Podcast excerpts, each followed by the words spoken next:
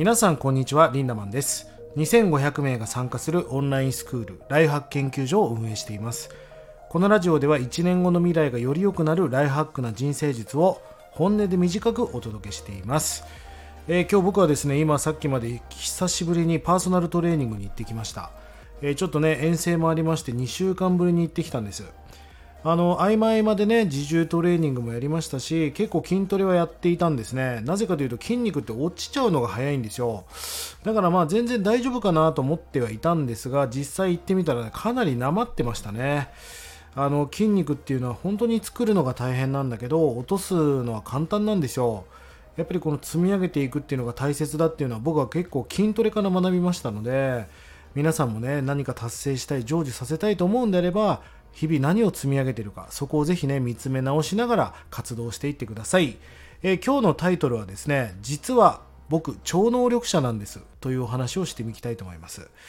まあ結論から言うと超能力なんか本当はないんですがただね超能力者並みに当てることができることがたくさんあります。えー、例えばこの子たち結婚するかなって思った子たちが結婚したりこの子彼氏ができたよなっていうのがやっぱりできていたりとかこの子伸びそうだなっていう子が伸びたりこの子なんかちょっと朽ち果てていくんじゃないかなっていう子が朽ち果てていったりまあそんな超能力のような力はなぜ生まれたのかというねお話をしていきたいと思うんです。まあ、僕はもともと経営コンサルタントという仕事を長くやっていましてたくさんの人に会ったのでまあ、普通の人よりもデータベースというかいろんな人の判例を持ってるんですよね。こういう人がうまくいってこういう人がうまくいかないということをデータベースにしています。まあその経験が大きかったかなと思うんですね。じゃあなぜその超能力のような力が生まれたかというともうこれも結論を言ってしまうとその人の思考パターンが見えてるからなんですね。まあ例えば iPhone をちらって見た時に Gmail の未読が1000件ある人とか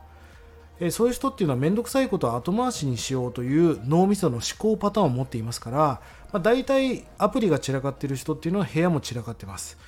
で部屋が散らかってる人っていうのは人間関係も散らかってるパターンが多いんですよね。だから恋愛がちょっと散らかってたりする傾向にあります。まあ、こんな感じでその人の思考パターンが分かれば未来が見えてくるってことです。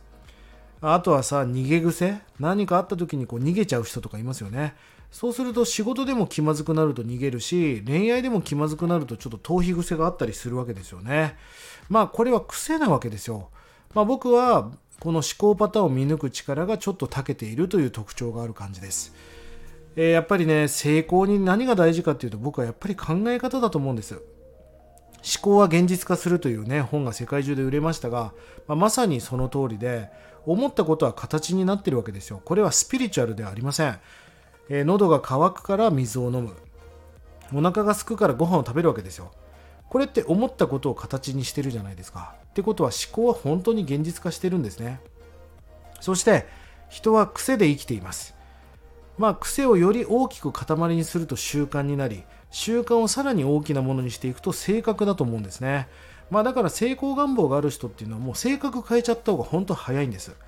その思考パターンを見いだすことによってその人の未来や結果がわかる。だから僕は超能力者ですか？って何か言われたことがよくあるんですがそれぐらい何か言い当てることができたんだと思います。だからこそまあそういう人たちの思考っていうのを盗んでいってほしいなと思うわけですよね。いやー考え方ってめちゃくちゃ大切です。よくねやり方じゃなくあり方だっていう人がいますが本当にそうですよね。やり方じゃないわけですよ。うん、なんかやり方っていう how to ではなく Y が重要ですよね。なんでその人がそれをするかっていう。まあそれを探求していけばその人に近づいていけるんじゃないでしょうか。あなたの思考パターンは何ですか？そしてあなたの癖や習慣を知っていますか？その現状把握をして自己分析をして対策をしていけばきっと未来が変わるかもしれません。その習慣と癖の延長線上にしか自分の未来はないわけですよね。そんな思考パターンを早く修正してうまくいく思考パターンに変えることで未来を変えていくことができますからぜひ皆さん思考パターンを変えていくことを意識してみてください。1日30円で学べるオンラインスクールライハック研究所。1年後の未来をより良くするための学びコンテンツが200本以上上がっていますのでぜひこちらもご活用ください。それでは今日も素敵な一日をリンダマンでした。またね